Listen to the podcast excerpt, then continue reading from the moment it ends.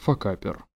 Всем привет, это подкаст Факапер, наш второй выпуск. Э, тизер к нему мы кинули в первом выпуске с Павлом Матвеевым, и я э, представляю вам нашего сегодняшнего, можно сказать, гостя, хотя на самом деле мы у него дома, поэтому он хозяин. Это Руслан Мусин, знаменитый стартапер, один из э, первопроходцев стартапов в сфере удаленного синхронного перевода, да, так это называется. Руслан, привет. Да, Дим, привет. Э, ты знаешь, мне, честно говоря, не нравится слово, когда произносят э, удаленный синхронный перевод. Кажется, что его просто удалили. Мы это вырежем. Мы удалим это. Не-не-не, не надо ничего вырезать.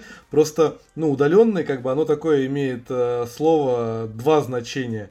Поэтому либо дистанционный, либо онлайн синхронный перевод онлайн-синхронный перевод, окей, делаем глоссарий прямо по ходу. Я на самом деле помню, как а, мы с Русланом познакомились в первый раз. Я думаю, что Руслан этого не помнит, но я сейчас расскажу коротенькую историю.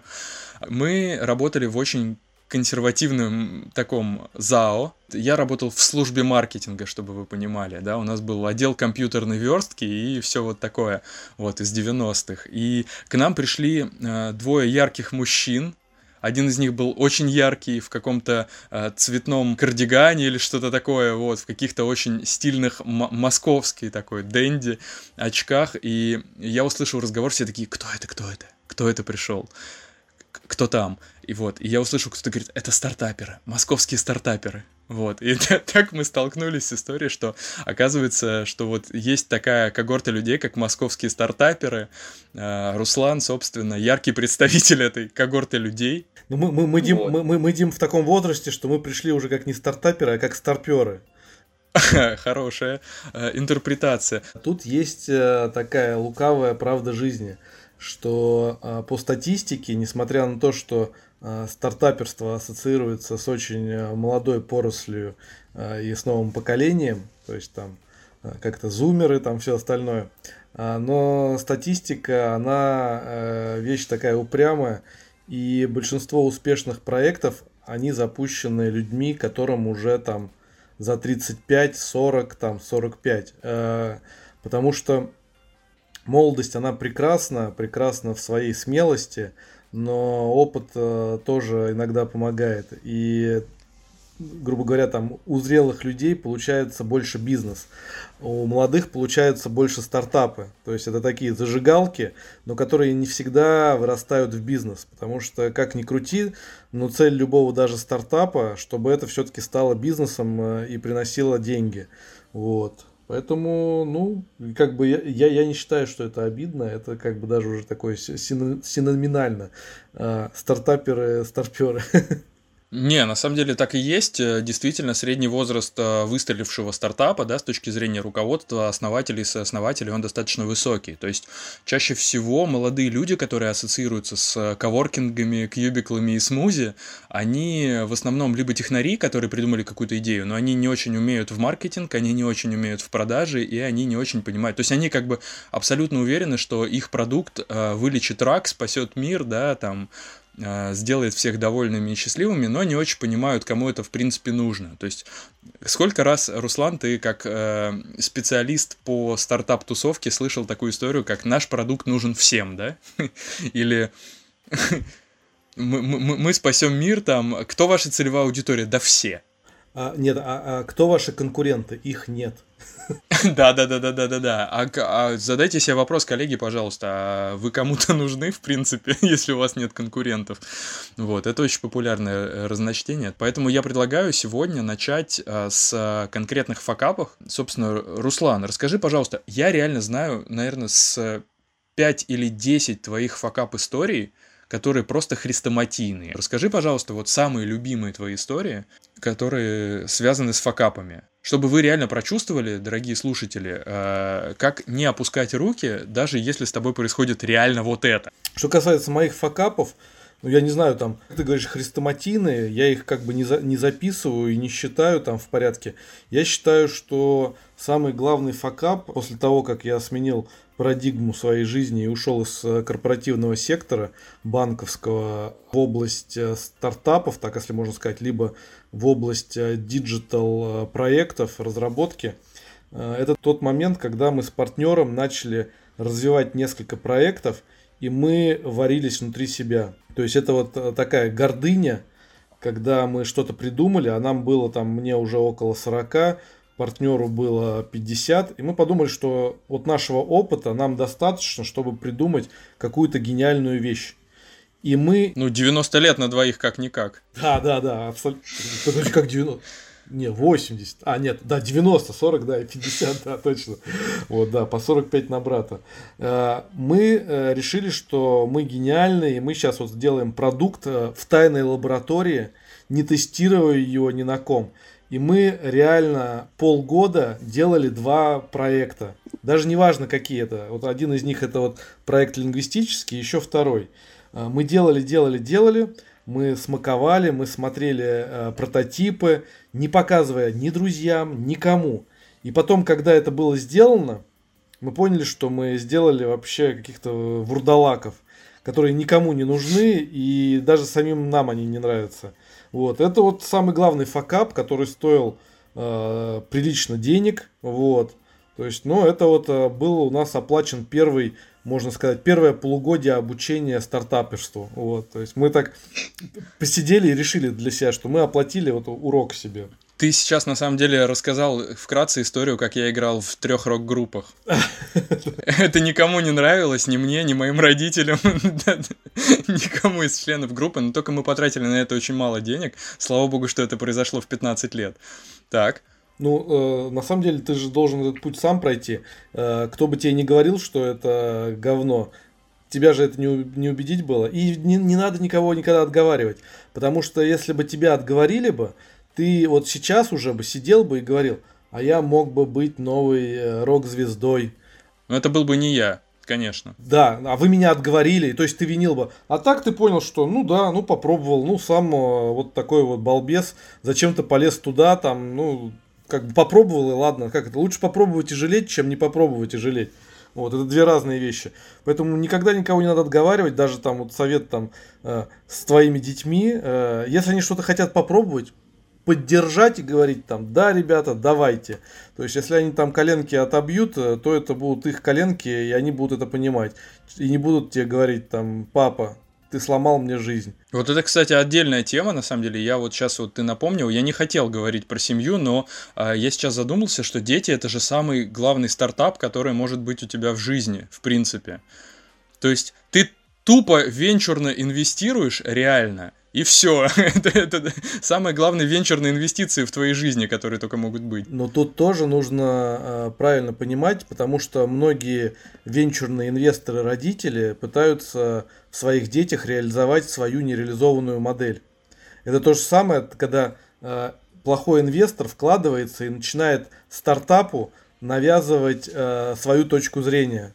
Ну да, то, через что он проходил 50 лет. Да, ну да, да, да, да. Это, это его жизнь. Бывают такие инвесторы, которые приходят и начинают э, основатели ломать через коленку и говорить, надо делать вот так. А это неправильно. То есть ты либо инвестируешь в человека, то же самое э, про детей. Ты инвестируешь в человека. Ты должен, грубо говоря, э, давать э, не, некое направление, но человек должен сам определять. А ты должен подстраховывать как я говорю, что когда совсем уже там ребенок будет падать, подхватить его в последний момент, но не огораживать его от всех его ошибок, потому что ошибки это опыт. Человек без ошибок это на самом деле стерильный человек, который мало что сможет сделать. Это же вот э, на самом деле классика, что в Силиконовой долине инвестиционно более привлекателен фаундер, у которого за плечами два неуспешных проекта, допустим чем зеленый. То есть они уже понимают, что это э, закаленный человек, он уже не допустит, ну как бы допустит меньше ошибок, чем новый какой-то там фаун. Но он уже точно не про там не протратит, не пролюбит инвестиции на офисы, автомобиль корпоративный и секретаршу. Ну да, согласен. Хорошо, а, давай про факапы. Реально, я знаю, что у тебя в жизни были прям звонкие вот уже на предпринимательском пути, который на самом деле, с точки зрения, мне кажется, по отношению к твоей корпоративной жизни, он ведь еще довольно-таки недолгий. Ну, пять лет уже. Вот 1 июня, э, не-не, не 1 июня, подожди. А осенью будет 5 лет, э, как э, я занимаюсь э, стартапами, а как я закончил корпоративную жизнь, вот было 1 июня 2020 года. Ну, знаешь, это такой не самый знаменитый, но самый веселый факап. У нас был проект, который назывался Кока Дом. Кока Дом это... Я очень хотел это услышать. Да, да, да. Это такой проект... Э, Еще раз. Кока Дом, Кока Дом. Это, это очень так. стремительно, быстро придуманный проект. Uh, у нас он вырос из другого проекта. У нас был uh, сельскохозяйственный проект, то есть такой marketplace для фермеров, где мы хотели сделать краудфандинговую платформу. И у нас был сотрудник, который нам рассказал, что он нашел в Турции производителя модульных домов для, э, ну, вообще для перепелок, куриц, там, для индеек. Мы говорим, тащи. И он приносит, а это такая... То есть мы все привыкли, что клетки для птицы, для промышленной птицы, это некрасиво, все такое из алюминия, из алюминиевой сетки сделано. А тут реально такая классная вещь из э, желтого, синего, зеленого, яркого пластика. Все очень аккуратно сделано, там автоматическая поилка. И главное, это такая мобильная штука. Он говорит, вот я хотел бы продавать это все вот там на каких-то птичьих рынках. Я говорю, слушай, это неинтересно. Давай сделаем из этого другую тему сделаем вирус, то есть сначала нужно придумать вирусную тему, чтобы всем это понравилось. Он говорит, да нет, надо продавать для курицы. Я говорю, да для курицы это неинтересно. Я говорю, ну кому это нужно? У всех курицы есть. Любые производители э, курятины, они либо закупают это все большими объемами у производителя, а маленькие фермеры, они делают из говна и палок обычно. Вот, то есть купил рулон сетки, э, зажимами все это скрепил и все. То есть дешево и сердито. Я говорю, наша тема, она должна быть такая э, смарт. Э, то есть должна быть э, красивая и умная. И мы буквально на коленках вот, придумаем название, то есть должно быть емкое название Кока-дом. Вот, хотя там э, были шутки, мы когда делали конкурс на логотип, и нам прислали там, там курочки, домики, и один человек присылает просто фотографию, у него на столе э, из муки э, карточкой сформирован домик, вот, написано Кока, дом, и карточка кредитная лежит. Ну, то есть, понимаешь, ассоциации. И он говорит, ребята, я не знаю... Ну да, на, на грани фола. Не знаю, про что ваш бизнес, но мне навеяло такое. Это самый был смешной логотип. Вот. А историю мы придумали такую, что это тест-драйв. Тест-драйв э, Кока дома. То есть мы делаем подписку. И буквально в Инстаграме с нулевыми затратами почти мы анонсируем, что мы запускаем проект Кокодом. Это экосистема по созданию модульного птицеводства. То есть человек берет, э, делает предзаказ, мы ему привозим вот этот кокодом замечательный в коробке, 10 перепелок, и по условиям анонса он будет получать 10 перепелиных яиц каждый день. То есть эти перепелки будут нестись, это экологически чистые, диетические яйца, и они будут прям в яйцеприемник спускаться, то есть это так все красиво, мы это все снимали, показывали. Я делал тест-драйв. Ну это, подожди, перебью, это э, это именно на широкую аудиторию, то есть просто домой люди заказывали себе птицеводство, именно такое домашнее по приколу. Да, это по фану было, то есть я это все показал, то есть я сначала месяц показывал тест-драйв, как у меня дома живет семья перепелок в этом кока-доме, то есть я вот каждый день делал такие сторис, когда их еще не было. Я снимал в Инстаграме, в Фейсбуке выкладывал. То есть у меня кот подходил лысый, сфинкс, он их так трогал. Он вообще был в шоке, что это за инопланетяне. Вот, они несли яйца, то есть все работало. И люди такие, блин, мы тоже хотим. А как-то? Я говорю, пока тишина. И потом я сказал, мы запускаем это в широкие массы по бизнес-модели такой. Делайте заявку, мы вам привозим кока-дом, 10 перепелок, они несутся мы вам привозим это с запасом еды, и вы месяц это пробуете. Если вам нравится, вы в конце оплачиваете стоимость кока-дома и подписки, то есть мы вам будем каждый месяц привозить корм, можем там э, пополнять там семейство перепелок, можем привести второй кока-дом, а можем, если вам понравится, то есть мы хотели э, сломать э, психологический барьер, потому что 4 года назад стало популярно уходить э, из э, корп-сектора и заниматься фермерством. Но многие люди хотели, но боялись. А мы говорили, это такой тест-драйв, попробуйте. Может вообще там вам запах вот этой всей живности не понравится. А если понравится, то мы вам сформируем такой контейнер морской, 40-футовый, Это мы его даже там нарисовали, он выглядел там красиво, то есть не просто, а это как вот такой домик был. И вот мы привозим, допустим, краном ставим, там, э, по-моему, 500 кока-домов, то есть в двух секторах, вот, и там... Ну, то есть можешь продавать, сделать из этого бизнес. Да, это реально тебе привозим, привозим э, с семейством уже перепелок, то есть там вот сколько, 500 домов, э, умножить на 10 перепелок, 5000 э, голов. И ты с первого же дня, там, ну там у них карантин, там один день, а потом они начинают нестись, и ты уже выходишь на промышленные объемы. И бизнес-модель была такая, что мы делаем обратный выкуп яиц и мяса птицы и продаем это уже под брендом Кокодом. То есть мы такие размещаем э, сегменты птицеводства, где хочешь, вот. И есть такие закуп базы, то есть мы гарантируем, допустим, стоимость выкупа яиц и перепелок. Нарисовали бизнес-план, и вообще было вот так красиво. То есть это франшиза. Я, кстати, видел недавно эту бизнес-идею в фильме «Джентльмены», да? Ты смотрел? Да, да. Вот, собственно, они сперли ваш проект, мне кажется. Ну, отчасти да, там, ну, оно же как, э, хорошая идея, они приходят сразу многим, Просто одни просыпаются и говорят там, а, лень, я пойду лучше на пляж позагораю второй кто-то делает, она у него не получается, а третий делает, она у него получается. И два первых говорят, а, эта идея пришла мне, а этот у нас спер и реализовал ее. Да, а, Га, а Гай Ричи, а это я уже видел в социальной сети, а, а Гай Ричи решил, что Руслан завязал сколько домами, значит, можно, в принципе, в фильме рассказать про то, как лорды сдают в аренду свои погреба под коноплю. Да, да, да, да, да, да, да. Оно все вот так вот лежит.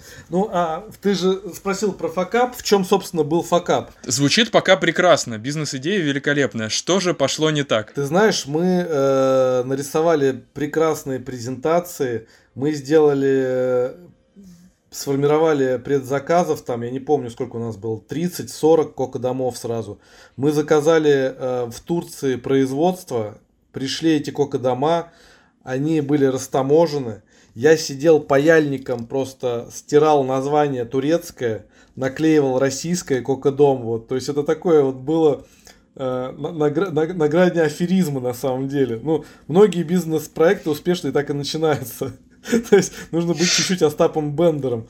Вот, то есть мы это сделали, закупили э, партию перепелок, первую 100 штук, и разместили это все в офисе нашего технопарка Строгино.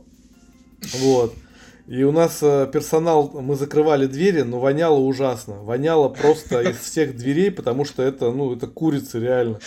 Бедные айтишники нюхали там помет. Они все подходили, стучались, мы вот так открывали дверь чуть-чуть, такие, чё? Они такие, а чего вас так воняет? Мы такие, эксперимент, эксперимент. Они говорят, какой?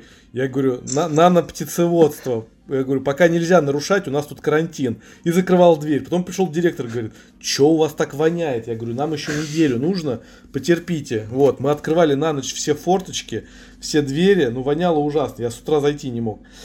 Ну, короче, мы сделали э, презентации на нескольких демо-днях в Москве. Тогда была вот эта вся стартаперская тусовка, гремела э, на каждой площадке. Сейчас немножко меньше. У нас реально инвесторы говорили, мы хотим Кока-дом, мы хотим Кока-дом. Потому что бизнес-модель была вообще элементарная. И казалось, что это прямо вот сейчас запустится, и вся страна превратится в Кока-дом. То есть будет вот, я не знаю, через одну семью стоять эти птицы, и вообще мы тут завалим всех этими яйцами. Вот, и мы уже были в эйфории. А параллельно у нас уже было два проекта, которых мы тоже вели. Лингвистический и фермерский. Ну тут, то есть на границе фермерства, но все равно тут уже, если там мы просто площадку делали, а тут реально живые курицы, с которыми нужно носиться, ездить к фермеру, закупать их, потом эту упаковку делать. И вот настает час X, мы запускаем, и у нас начинают приезжать люди забирать эти кока-дома. Все счастливы.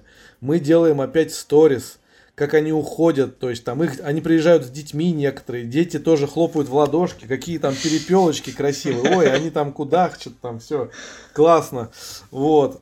Проходит один день, и нам начинаются звонки.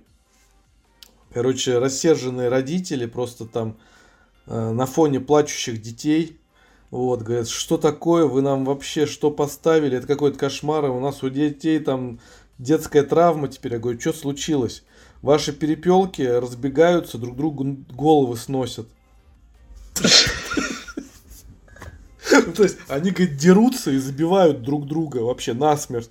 У нас тут уже три трупика. Ну, то есть это смешно, мне было-то не смешно. То есть я, я, я такой, забирайте это все, приезжайте сами. Я три дня ездил, вот эти вот, не знаю, не помню сколько там, 10, 15, 20 сколько домов. То есть там дети плачут, я там тоже чуть ли не плачу. Там, вот. Короче, мы этот проект Жесть. быстро свернули за три дня, потому что была очень такая негативная реакция. Вот. Ну, тем более вот дети. Мы выяснили потом причину, почему так было. Что мы закупили какую-то, я не знаю, полубойцовскую. Мы просто в этом ничего не понимали. То есть э, у меня на тест-драйве была э, литовская порода. Это такие тихие, смиренные перепелочки, которые кудахтали и смотрели в окно. А мы купили маньчжурскую. Ну, для, для меня перепелка и перепелка.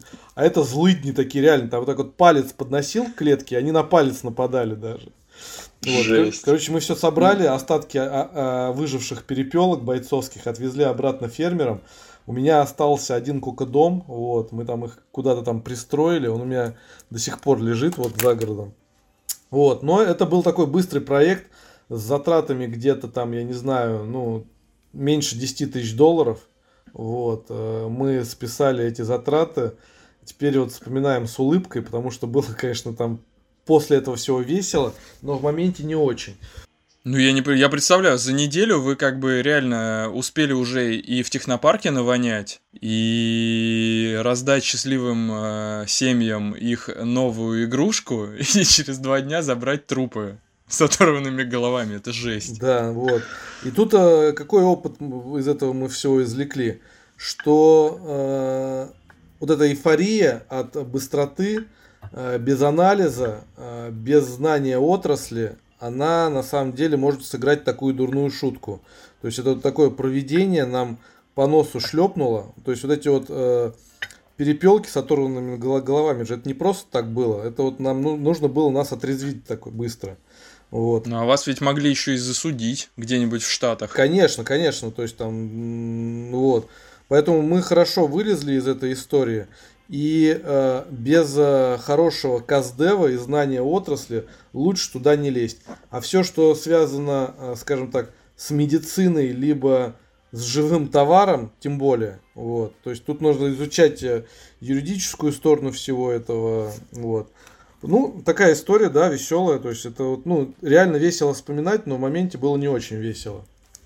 Безусловно. Не, ну я просто очень хотел услышать эту историю в 20 раз, потому что я ее лично пересказывал своим э, друзьям и приятелям уже раз, наверное, 100 за последний год или сколько там я слышал эту историю первый раз. Но это очень смешно. Окей. Ты знаешь, вот э, с началом пандемии и с изоляцией людям стало скучно, и несколько человек мне написало – а у вас еще дома не остались, мы бы завели. О, свежак, так. Да, да, да, да. как бы... Ты нашел им дома? Не, не, не, ну как бы это, как это, закрыли историю и ладно. А, нет, это же опять такой импульсный, на самом деле, скачок был. То есть люди подумали, что им тут одиноко, вот чем-то заняться нужно было. А проектом нужно либо заниматься, это опять фокусировка. То есть у нас было еще несколько проектов. А, при э, определенном, определенной корректировке этого проекта, я считаю до сих пор, что он мог бы быть успешным. Ну, то есть, на самом деле, реально, вот вы вели несколько проектов одновременно, и если бы просто один человек проконтролировал одну поставку, да, что было бы? Ну, там, условно, заказать литовских вот этих вот твоих перепелок, если бы, то могло бы все быть совсем иначе. Да, во-первых, литовских. Во-вторых, э, мы немножко перенапряглись, э, когда а, в каждую вот этот кокодом 10 перепелок сажали. Надо было по 5 где-то, потому что 10, а, ну им не тесно, но, а, скажем так, в плане технологии разведения им не тесно. А люди нам писали постоянно, говорят, они там стоят, толпятся. Я говорю, да это же промышленная птица, они все время толпятся. Нет, нам так не нравится. То есть, ну, люди хотели какой-то эстетики. Ну, понятно. Люди привыкли к котикам, к курочкам каким-то трем чем-то таком. Вот, поэтому, э, наверное, скорее всего, не надо было делать фокус на семьях, которые брали это для детей, а нужно было сделать фокус немножко на тех, кто на это смотрит как на бизнес. Вот. И то есть э, проводить интервьюирование, если это покупали как игрушку, ну, грубо говоря, не продавать.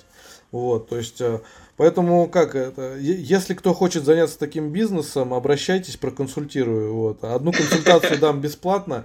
Это действительно история может быть масштабируема и действительно такая франшиза и с обратным выкупом она может быть успешна. А, дальше а, мы так как изучали лингвистический, э, не изучали, а готовили лингвистический проект, а, у нас такой был факап тоже, когда мы несмотря на то, что мы, э, когда у нас уже почти был релиз, мы провели интервью, и нам все сказали, да, сервис по вызову за минуту переводчика нам всем нужен. И мы обрадовались, что мы сейчас станем миллионерами, и он взлетит сразу у нас тут за месяц, и мы там начнем строить там себе дома большие, виллы. А, мы когда запустились, э, суть сервиса была такая, что это такой peer-to-peer, от абонента до абонента мы обеспечивали связь. То есть у нас сидели переводчики, и мы анонсировали, что наш сервис позволяет, нажав на кнопку, выбрав языковую пару, допустим, русско-английский, вызвать там от 10 э, до 30 секунд переводчика, который появлялся бы в видеочате и мог бы переводить двух собеседников в режиме реального времени. Ну, по сути, Uber. Да, мы так и говорили-то, что у нас это переводческий Uber – вот, э, у нас угу. в пилоте были э, языки с русского, там, по-моему, на 10 разных языков. Вот, и когда мы запустились, ну, я вот не помню, какая там очередность у нас была в App Store, потому что там уже было несколько сотен приложений на тот момент. Это был 15 год. А, нет, конец 15 года, да.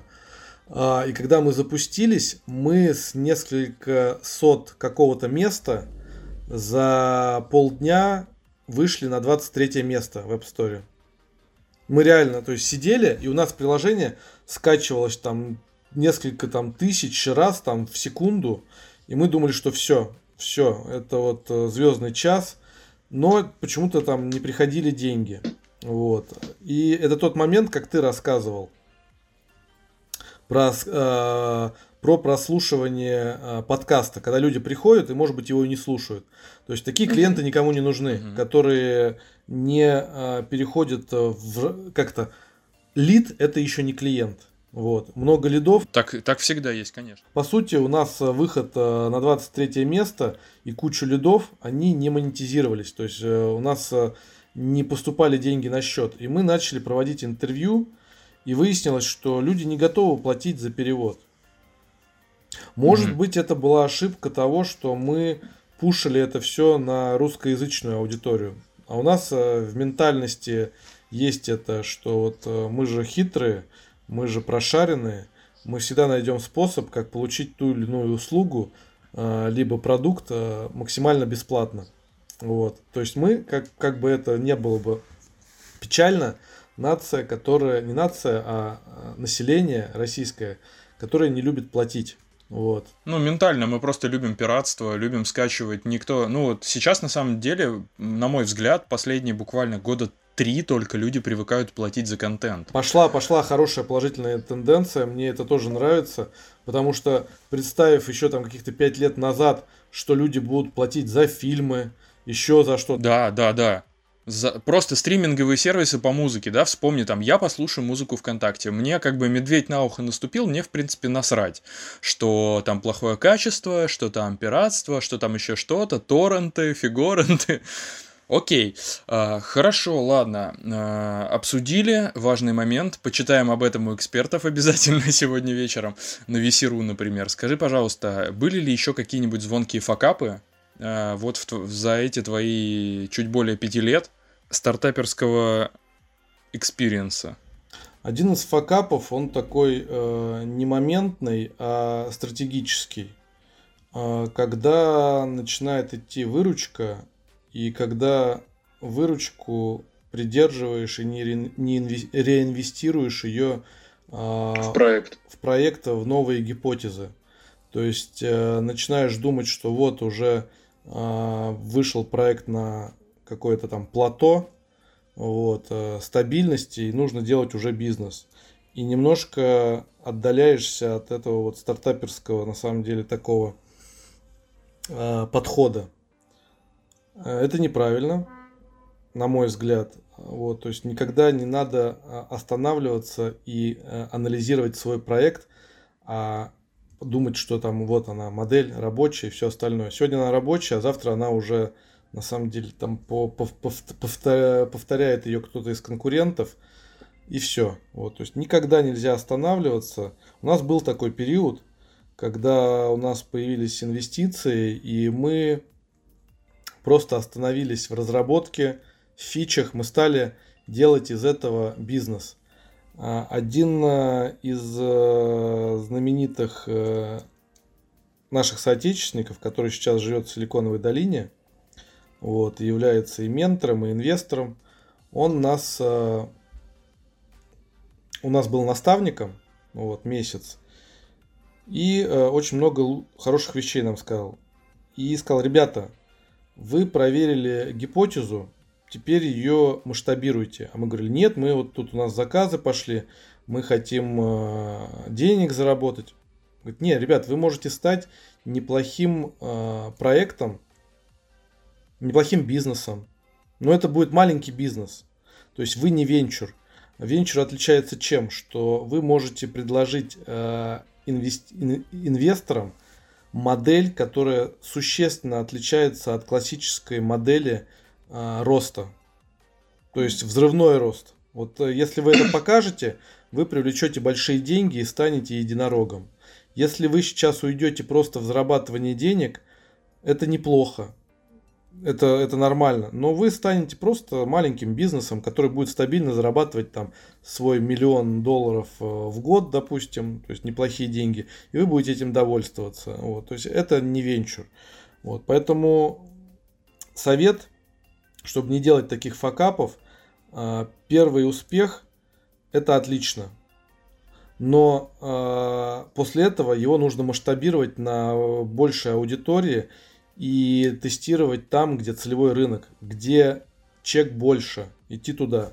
Поэтому вот если говорить там про Россию, вот даже я там в стратегии сегодняшнего развития своего, своей компании, я рассматриваю в силу того, что э, здесь маленький чек – в силу того, что сейчас э, мы находимся не в лучшей экономической ситуации, и люди экономят там на мероприятиях, на переводах, у нас э, чек от западных мероприятий в 2-3 раза больше.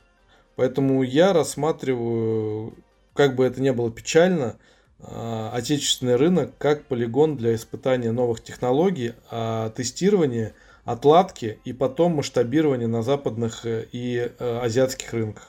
Ну, то есть, по сути, э, смотреть туда, где сильно больше денег, но опробировать какие-то свои гипотезы на местном локальном рынке. Я думаю, что это не к сожалению, я думаю, что это просто сейчас реалии таковы, что э, российский рынок ивент э, и майс-индустрии, он, в принципе, пока, к сожалению, не настолько развит, как, скажем, западные аналоги. То есть даже если смотреть те же самые какие-то э, ну, мероприятия по ну, узкоспециализированные, то у нас сейчас пока там есть, там, не знаю, по пальцам рук пересчитать э, корпорации, да, которые могут себе позволить какие-то хорошие шоу, хорошие стенды, а, качественную именно интерпретацию да, своей компании через призму а, именно ивент-маркетинга. И есть все остальные, да, вот эти вот э, однотипные, скажем так, даже на выставках, да, вот эти однотипные э, унитазно-белые павильоны, да, вот эти вот э, чудесные стенды, на которых, по сути, ты не можешь особо разбежаться, и нету такого большого количества, скажем, деловых мероприятий высокого качества, которые требовали бы международную какую-то ретрансляцию, потому что в России э, есть спикеры, которых интересно переводить за рубеж, но либо про них никто не знает за рубежом, и поэтому им не интересно, потому что спрос нужно формировать, либо, соответственно, они э, просто, ну, как бы уже уехали туда. Тут немножко другая ситуация. Я не соглашусь с тобой. У нас э, очень много операторов ивент-индустрии, которые предлагают там прорывные вещи, которых даже на Западе нету. А, к сожалению, это зависит от общей ситуации, когда платежеспособный спрос падает в стране, вот, делать мероприятия с лидерами мнений зарубежными становится невыгодно, потому что им нужно оплачивать трансфер сюда. Я говорю про ситуацию не сейчас с пандемией связанную, когда все в онлайне. Ну, а понятно, всех все. Да, а с офлайновой историей, то есть э, поддерживать э, высокий уровень у нас могут только государственные операторы, там, которые занимаются большими государственными проектами, форумами. Вот. Все поменьше да. из-за того, что невозможно продать нужное количество, то есть сделать солдат по билетам.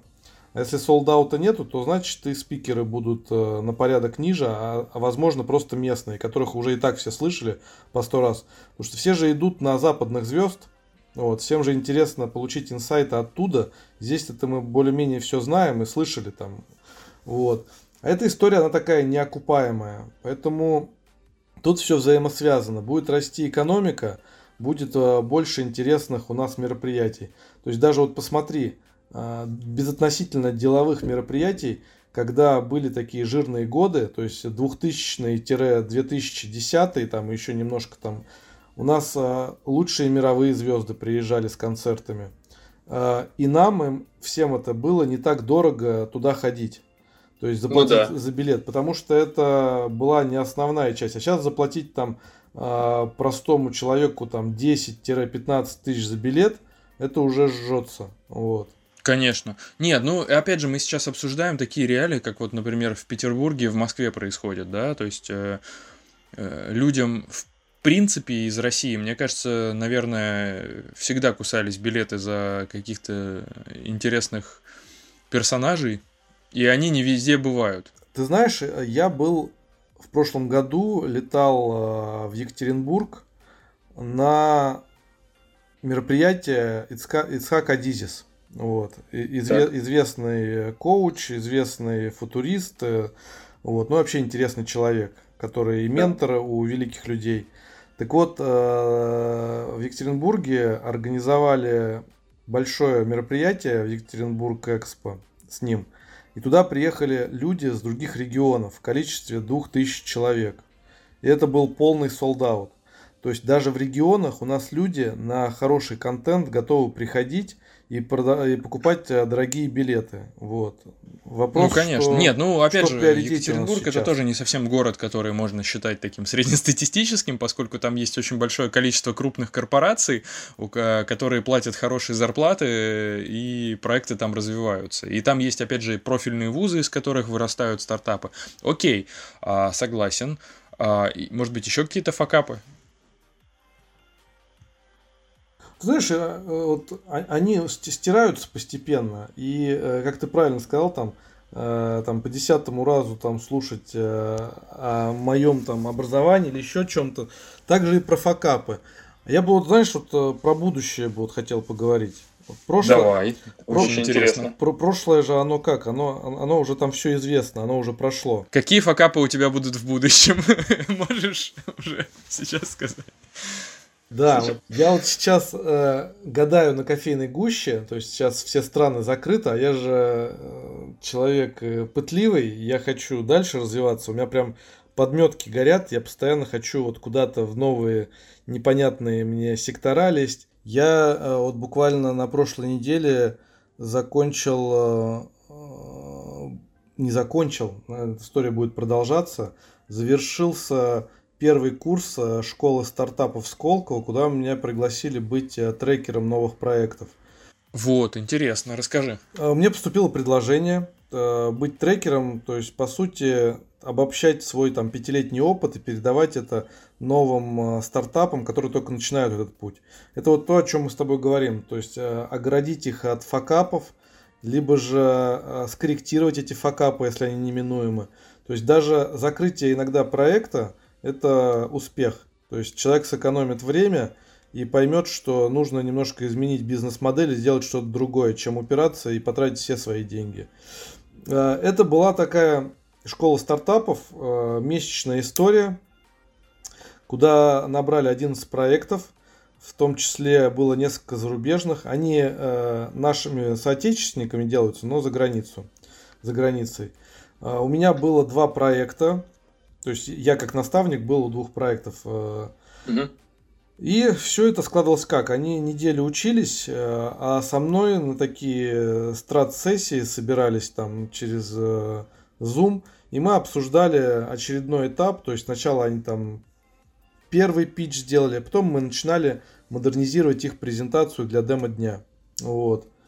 И за этот месяц многие проекты круто изменились. То есть они э, переосмыслили многие. Есть те, которые упирались. Ну, это не мои. Мои, слава богу, оказались великолепные. Они очень живые, очень быстро реагировали. То есть прям стартапы-стартапы с живым умом и с живой реакцией. Вот. И э, по, по факту э, за месяц был демо-дей, где их оценивали. Ну и, грубо говоря, там кто-то нашел инвестиции, кто-то не нашел. Если возвращаться к твоему вопросу о стартап-сообществе в России, оно немножко такое, мне кажется, немножко разочаровавшееся э, за последние пять лет. Потому что у нас угу. отсутствуют, э, отсутствуют институты по э, предпассивным и пассивным инвестициям. Это вот эта вот долина смерти, когда вот есть идеи, когда стартапер начинает, там последние там какие-то или первые свои деньги тратят, ну как это, деньги друзей, родственников там вот и поверивших. А дальше нужны инвестиции, чтобы проверить это уже на какой-то живой аудитории. Так вот у нас этих инвестиций в России нет. И многие проекты либо умирают в зачаточном состоянии, либо же а, перемещаются за границы, потому что чек, скажем так, 50-100 тысяч э, долларов получить на Западе намного проще. Ну, там это небольшие деньги, а у нас это уже как бы люди начинают вдумываться. Да, у нас э, э там это деньги, которые выдаются на условиях сейф, то есть конвертируемого займа. Когда твой проект на уровне MVP, то есть э, идеи э, оценивают в миллион долларов и дают тебе там 50-100 тысяч э, за будущую конвертируемую долю. И ты проверяешь, по сути, гипотезу. То есть там венчур верит в тебя, что нужно инвестировать в идеи. И люди, которые ими горят, то есть если ты вот встречаешь фаундера, и он вот как сумасшедший, а все же э, истинные предприниматели, они все немножко сумасшедшие. Вот. Потому что остальные, кто консервативно, они говорят, ой, это сумасшедший что-то делает. Консерваторы пользуются, а одержимые делают что-то новое. Так вот, э, там инвестируют э, вот этот чек в 50 тысяч в кучу стартапов, тем самым тестируется кучу гипотез, и потом мы там на тысячу проектов видим одного единорога. У нас и так, у нас много идей, но мало проектов, потому что нету венчурного капитала. То есть у нас есть государственные институты развития, но они очень сложные и бюрократичные. Чтобы получить деньги, нужно кучу бумаг заполнить, а стартап, он должен делать проект, а не заниматься бюрократичной вот этой работой с документами, со всеми остальными. То есть он должен э, сделать бизнес-план на трех страницах и быстро его идти проверять. В этом и есть э, принцип стартаперов, а не э, наш проектный подход, как э, в банках, когда ты должен там э, 50-100 страниц бизнес-план написать. Ну, стартапер, он же не, не писатель он предприниматель. Вот. А я, я сам проходил это, мы подавали несколько заявок, но это круги ада.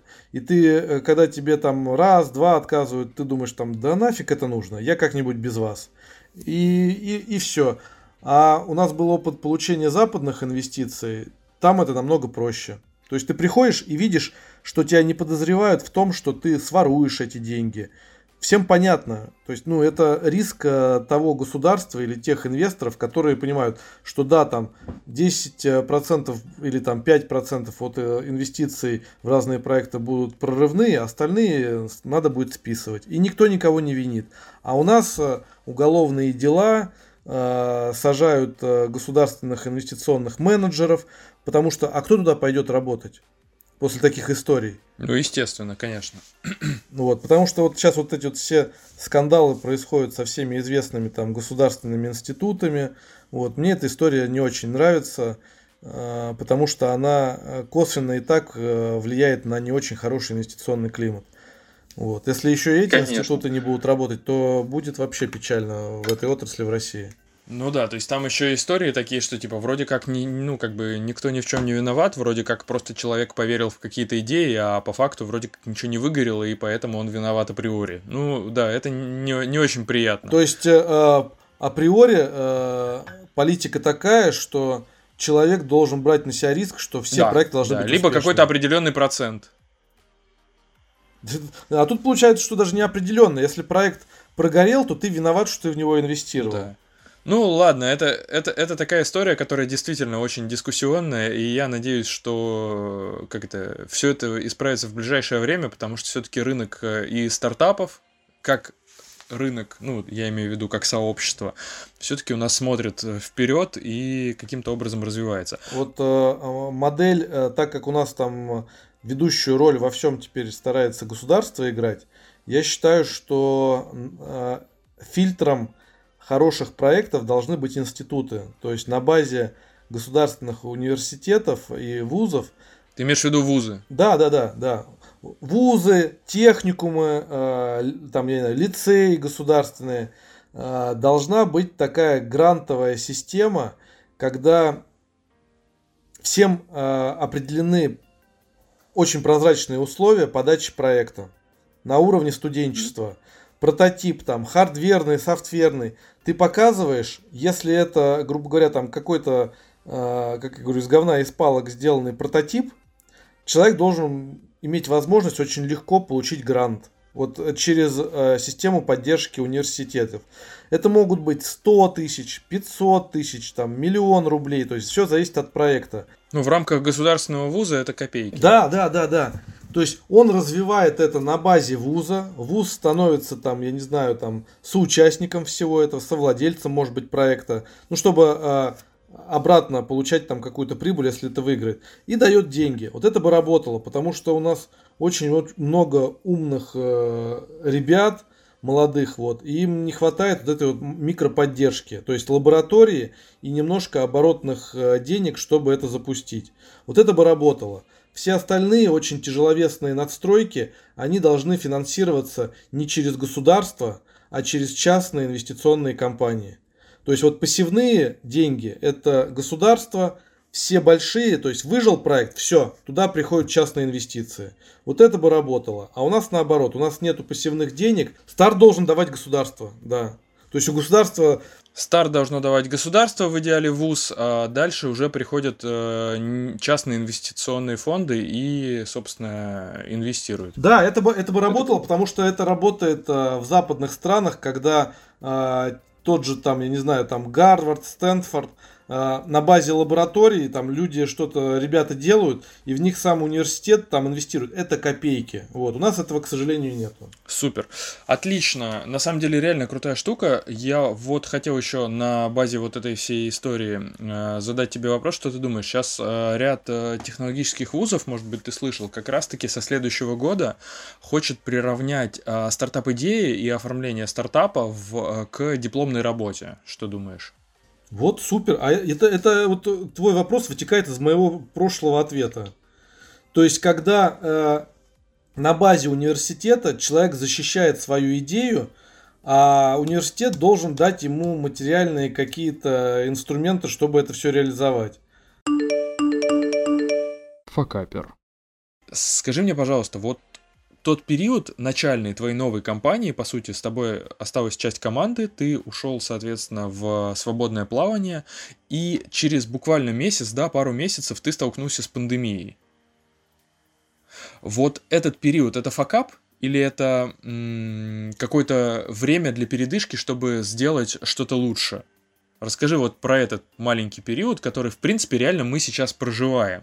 Очень многие компании сломались, разбились, какие-то компании не а, зарегистрировались, какие-то компании просто ушли с рынка. Вот. А есть такие компании, которые переживают а, переломный момент прямо сейчас. Вот это интересно. Ты знаешь, вот переломный момент э, у меня с командой, он начался с ноября прошлого года.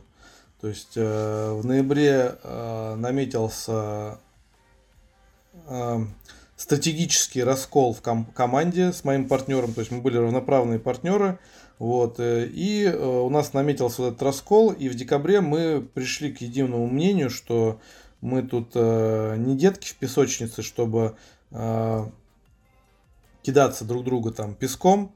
Мы просто решаем, что э, закончился определенный этап э, совместной деятельности, то есть там мы благодарны друг другу там, за то, что там мы друг другу дали, потому что мой партнер, он, скажем так, более консервативных подходов, я больше, э, даже не сказать смелых, э, ну, просто есть, э, скажем так, э, есть консервативная история и есть стартаперская история. Консервативная, она уже более для зрелых компаний. Вот. Мне больше нравится вот эта вот такая история быстрая, которую ты быстро там тестируешь, что ты делаешь. Вот. Поэтому я э, придерживаюсь э, и, придер... Э, и привержен вот этой концепции. Со мной осталась действительно часть команды, большая ее часть. И э, мы разделили компанию и с Нового года начали делать новый продукт. Мы не работали до февраля месяца, а перерабатывали полностью продукт. Когда мы его сделали и начали работать, обрадовались и сформировали на базе там своей клиентской до конца года неплохой pipeline, который нам сулил там увеличение выручки относительно прошлого года там, я не знаю, на 80%. Э, и случается вот эта пандемия, все мероприятия отменяются, а, к слову сказать, у нас 99% мероприятий было офлайновых. И все. И мы обнуляемся. То есть у нас, по сути, нету особенной, особой подушки безопасности финансовой. У меня э, на руках несу ответственность за сотрудников, которые там не являются фаундерами, а которые нужно семьи кормить. Вот. Немножко была такая паника, в коллективе, типа, а что дальше, а, а как? А, у меня внутри тоже была паника, но где-то очень глубоко. Вот когда происходят такие вещи, у меня происходит внутри э, не паника, а наоборот э, я начинаю почему-то лучше думать и принимать решения. Вот когда все, все вокруг в панике, я начинаю успокаиваться. Ну, я ребятам сказал, что сейчас все попаникуют неделю-две, а потом мы продолжим работать. То есть даже, я говорю, у нас даже не война, а люди даже в войну умудрялись работать и что-то делать, и семьи создавать, и рожать детей, и все остальное. То есть э, любая кризисная ситуация, она в первый момент страшная, а потом ты понимаешь, как я говорю, человек такая сволочь, он ко всему пристроится там и ко всему привыкнет. Вот и действительно, через две недели люди начали уходить э, в онлайн. Переводчики, которые там говорили до этого, что они никогда не будут работать в онлайне, стали тоже обращаться и говорить, мы готовы работать. И все вроде бы пошло. И у нас команда начала работать на 200%. То есть у нас загрузка такая пошла, что у нас не было выходных. Мы работали допоздна, то есть это очень круто, когда у нас там у нас было там по 20, там 25 мероприятий в день. Они небольшие, чек меньше, но оборот стал увеличиваться. И мы начали э, тестировать э, новые модели развития на самом деле нашего продукта. И как говорят, что очень часто двигателем прогресса является война. Когда новые технологии тестируют, которые лежали в загашниках, а в условиях там э, полнейшего хаоса, когда уже, а, и так все пропадает, начинают запускаться новые вещи. Так и у нас. Я считаю, что вот эти последние полгода, они стоят на самом деле почти, наверное, трех лет последних там развития проекта. Мы сейчас сделали за полгода больше, чем реально за последние три года. Ну, то есть, на самом деле, э, вот эта вся ситуация неординарная, которая у тебя изначально год начинался неординарно, изначально он начинался с определенных рисков и с чего-то такого неудобного, да, то есть э, с какой-то, скажем, разлом какого-то устоявшегося быта, да, э, но такие неординарные условия тебя как человеку такому авантюрному, да, стартаперскому и э, человеку, которому в цейтноте, наверное, работается более комфортно и творятся более великие дела, этот период, помноженный на вот этот раскол и новое начало, он как бы действительно стал прорывным. И ты сейчас понимаешь, что э, реально те скиллы, которые вы приобрели и те вещи, которые вы э, сделали за вот эти там полгода, э, в мирное время назовем это так, да, после того, как снимут все ограничения на онлайн и на офлайн, вы уже умеете больше, и вы уже можете масштабироваться гораздо круче, так? Абсолютно точно. Во-первых, я принял для себя стратегическое решение внутрикорпоративное.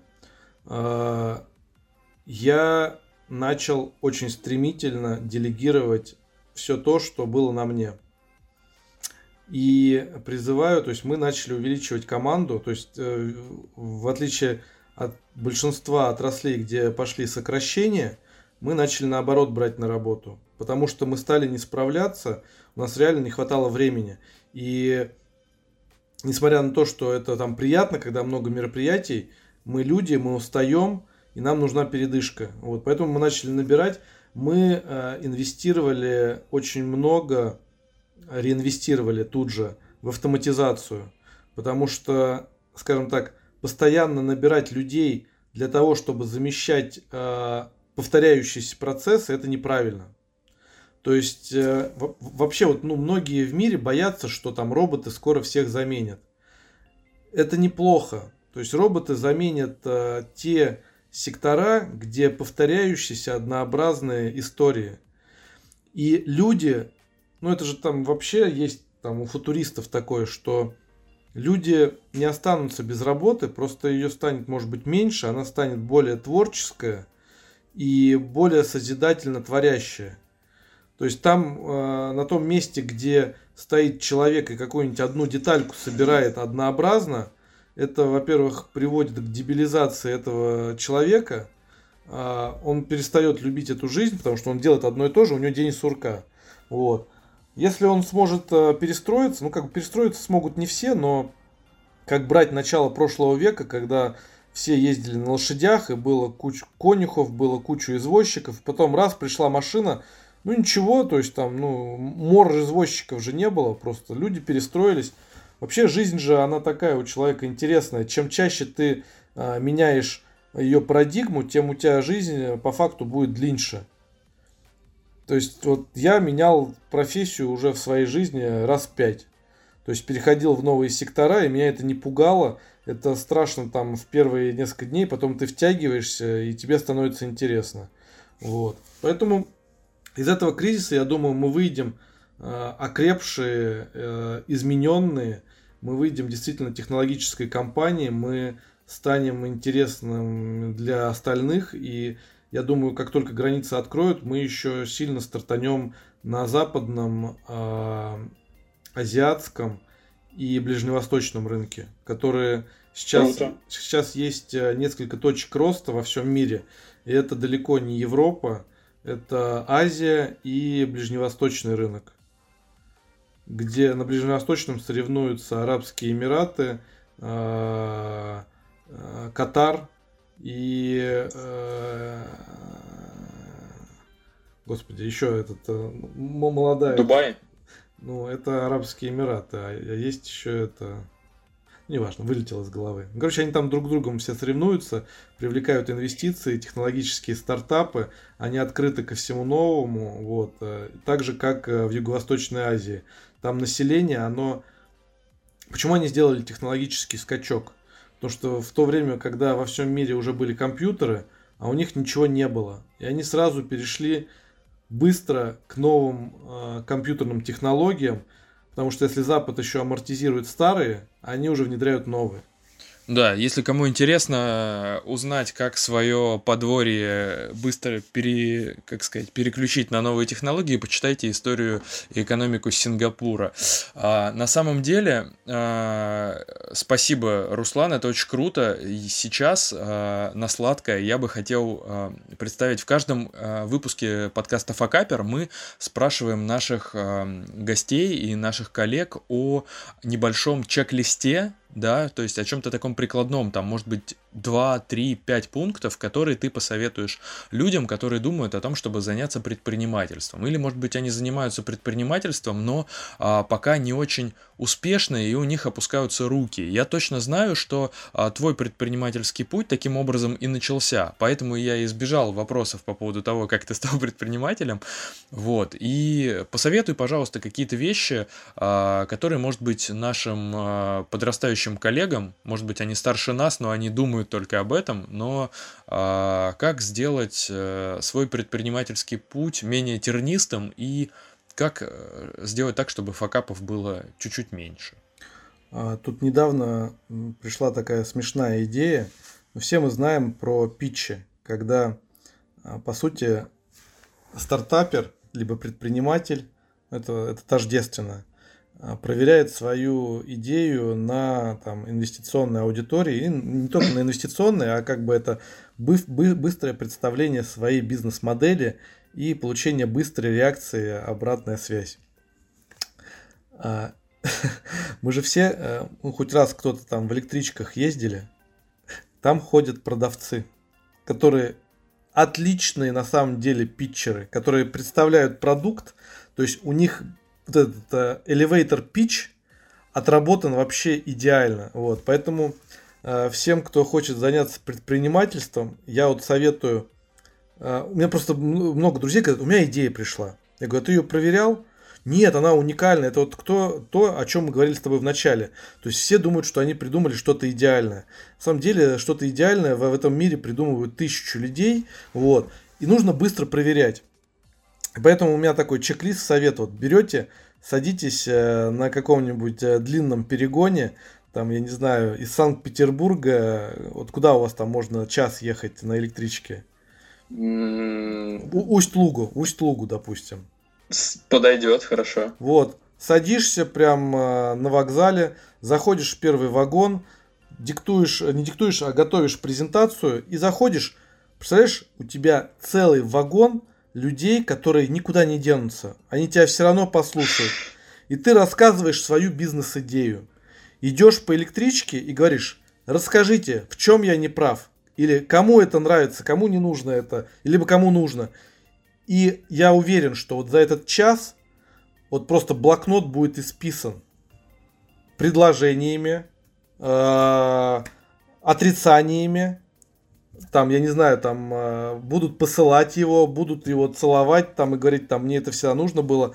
И исходя из этого, человек поймет, запускать либо не запускать этот бизнес. Это вот просто такой быстрый такой э, жесткий тест бизнес-идеи. Это круто. Я бы, наз... я бы эту историю немножечко видоизменил, э, перенес ее на 6 утра в Сапсан и назвал бы это, э, не знаю, Сапсан Пич. Да, Сапсан Пич, да. То есть, а, кстати, в Сапсане даже интересно, потому что э, там можешь инвесторов найти. Да, и там люди, там чуть-чуть контингент лучше, чем который едет в Усть-Лугу из Петербурга, а люди, которые из Петербурга в понедельник в 6 утра едут в Москву, это, как правило, более высококачественные. Ну да, да, да, там можно, как это, которые в Усть-Лугу едут там на дачу, люди уставшие, может... Да, да, да, да, да, им уже не интересно, они уже пропичили в своей жизни очень много. Вот, это круто. Это я запишу даже текстом, на самом деле. Сапсан Пич. Договорились. Пункт 2. Давай. Видишь, как круто? То есть, там одна глава хорошо, а две лучше. И всегда лучше идеями делиться. Вот многие говорят, а, моя идея, ее своруют, я вот ее буду держать в себе там. Нет, это неправильно. А, все идеи нужно быстро тестировать и рассказывать. Вот, а, то есть в этом и есть э, суть э, вообще любого бизнеса, когда нет, если ты какой-то там ноу-хау делаешь, и ты знаешь, что это уже протестировано и нужно, это, конечно, там технологические нюансы нужно держать в секрете. Вот. Хотя э, мы же знаем опыт того же Илона Маска, который все библиотеки своих там патентов раскрыл. Он сказал, да у меня жизни не хватит все их сделать, у меня столько их. Вот, поэтому хотите делать, и там Hyperloop делают другие люди, это вообще не Илон Маск, который вот это вот вакуумная скоростная дорога. Да, это круто. На самом деле, реально очень часто сталкиваюсь э, с мнением, и я уже считаю, что оно, наверное, верное, что нет смысла таить э, в себе какие-то вещи, какие-то вот именно чек-листы, даже вот когда советов людям, потом, э, с, ну, боясь, что это кто-то э, украдет. Потому что, как правило, люди, даже которые приходят э, там на уроки, на онлайн-занятия, на какие-то читают книги, все равно никто ни хрена не делает. Ты можешь делиться прям годнотой, и все равно никто ничего не будет делать. Будут делать единицы, которые конкуренцию тебе не составят никогда, потому что у каждого своя какая-то интересная ниша для него. Поэтому делитесь и, блин, давайте заниматься... Э, взаимным образованием, что ли. Да вообще, ну, э, следующий вот этот вот период, там, век, я не знаю, это век шеринга. То есть там, чем больше люди делятся, тем они больше будут получать в обратку. Если ты такой скопи домок, сидишь в себе, ты знаешь, вот я э, за последний месяц раздал очень много вещей, просто так. То есть э, те вещи, которые мне не нужны, которыми я не пользуюсь. То есть это вот они у меня там накопленные, я стал все раздавать. И мне тут же стали приходить вещи, которые мне нужны. То есть мы как, мы как сосуд. Если мы заполнены э, говном, то ничего хорошего не придет. То есть нужно немножко так вот выливать, и тогда придет что-то новое, новая энергия. От, отдать, отдать кому-нибудь говна и получить что-нибудь полезное, да? А кому-то твое говно очень нужно. Конечно, то есть это не говно, это, э, скажем так, для тебя эта энергия, она уже использованная. Вот. Но для других эта энергия, она вот будет новой и позволит что-то сделать. Круто. Это уже тянет на второй совет, на самом деле. Да. Расхламляйтесь. Расхламляйтесь, оставляйте, как это, отпускайте то, что имеете, и получите то, о чем мечтаете. Вот. Э. И это касается, на самом деле, не только хлама, там, людей, одежды, это касается всего. Абсолютно, это и знаний касается. Если там э, будешь делиться, не навязывать, а делиться, то есть, как это, худшее, худшее э, добро – это вмененное добро. То есть, когда тебя не просят, а ты стараешься его сделать. Вот если у тебя попросили... Догнать да, и... Да, если то, то, там как бы... Вот нас многие люди, у нас страна советов, любят учить друг друга. Не надо никого учить. То есть там... Как это? Я называю это догнать и причинить любовь. Причинить любовь, причиненная любовь, да. Вот это. У меня брат так говорит. То есть она э, всегда э, плохую роль играет, эта причиненная любовь. Поэтому это даже не совет, это не чек-лист. Э, будьте открытые, делитесь, э, когда у вас это просят, если вы можете это позволить, без ущерба для себя. То есть отдавайте все, что не причиняет вам э, ущерба. Вот. Третий совет – это команда. Один в поле не воин. Часто же говорят, что основной капитал – это люди. Вот люди, их знания – их э, скиллы. Вот. вот без людей вот вы свою идею никогда не сделаете. То есть формируйте пул единомышленников, людей горящих, людей, э, которые соучастники, а не свидетели, которые не приходят только ради зарплаты, а которые включаются в проект. И как бы задача основателя это зажечь вот это вот, чтобы люди стали верить, что это часть их жизни, значимая проект, это, это не порука ходить э, с 9 до 6 на работу, чтобы в конце ну, страдать и получить зарплату. Как многие же, ну, они страдают на работе. То есть они идут на нелюбимую работу, потому что им нужно семью кормить. И они мечтают о выходных, и у них вся жизнь складывается от выходных до выходных, от отпуска до отпуска. То есть вот это вот э, два раза по две недели отпуск, когда у них появляются, фонтанируют там в соцсетях карточки в разных ракурсах на море, а потом жизнь останавливается, и все. Этих, этих людей даже в соцсетях нету, потому что у них день сурка. День сурка, они приходят на работу, на нелюбимой работе сидят и все делают. Третье – это реализуйте свою мечту. Вот э, все думают, что еще чуть-чуть, вот и потом я сделаю.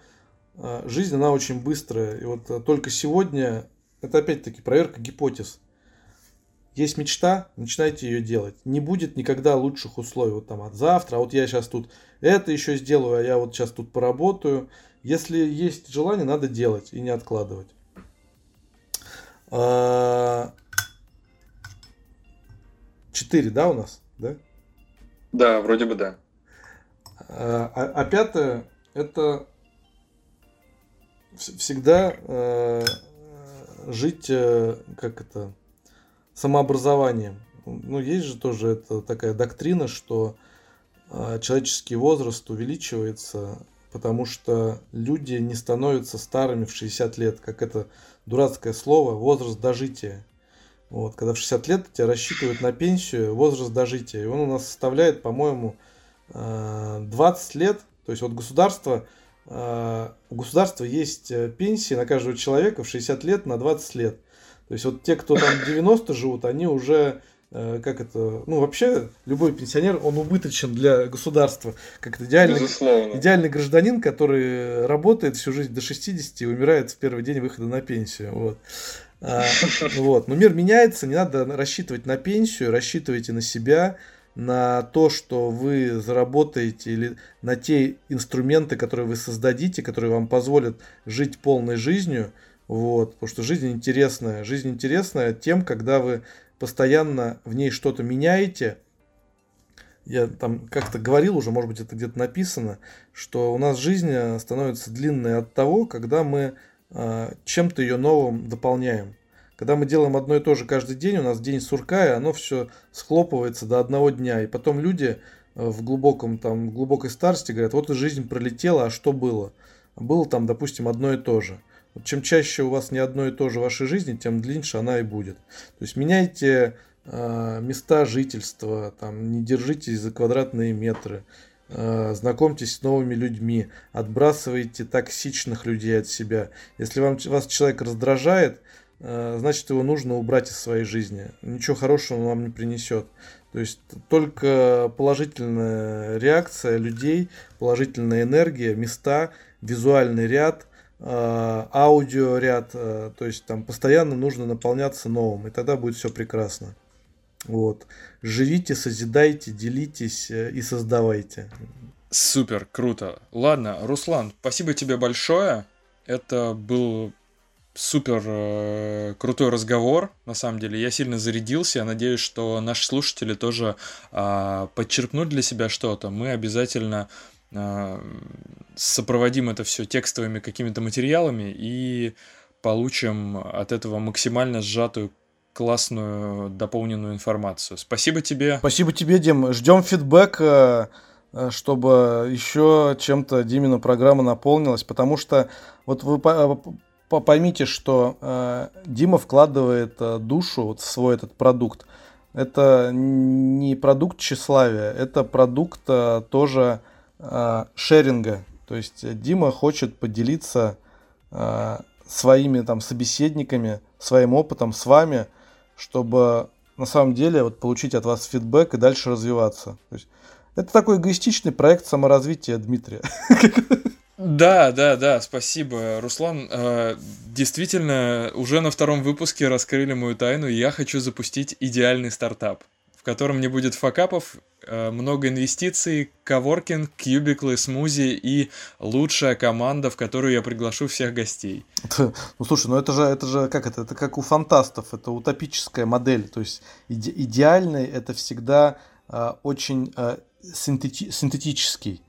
Потому что человек, если бы он был идеальным, он был бы роботом. А мы прекрасны в своих эмоциях, в своих ошибках. То есть, смотри, э, как это...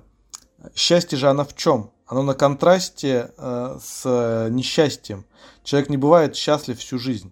Счастье, оно моментное. И человек живет этим. Конечно. Вот.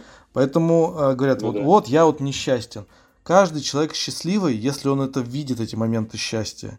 А если он только фокусируется на плохих моментах, и они начинают преобладать в его жизни. Вот если человек фокусируется на чем-то хорошем, то этого и будет больше. Вообще, оно вот все э, ментально, э, созидательно, реалистичное. Вот о чем будешь думать, проецировать, то оно и будет. Э, многие же люди вот постоянно ноют э, и постоянно находятся в хандре и депрессии. Она затягивает. А, вот я, например, когда ушел из корп-сектора, то есть э, без определенной на самом деле цели, я начал бегать, потому что я прочитал, что когда ты бегаешь, вырабатываются эндорфины, дофамины, вот, и мозг начинает по-другому думать. И вот все идеи стартапов пришли мне тогда, когда я полгода просто бегал. Бегал наедине с собой, то есть э, мне было уже почти 40 лет, я начал анализировать, вот сколько я там прожил значимую часть своей жизни, что я сделал, сделал какие выводы и чем я буду дальше заниматься. И пришли все идеи. Поэтому не хандрите, не кисложопьте, а развивайтесь и слушайте себя. Топ-6 э, эндорфины для идей – Uh, топ-7 не кисложопьте. Мне кажется, это фраза, ради которой стоило, в принципе, поговорить два часа для того, чтобы узнать это, эту фразу. Кисложопить – мой новый любимый глагол на эту неделю. Спасибо, Руслан. Пока. Факапер.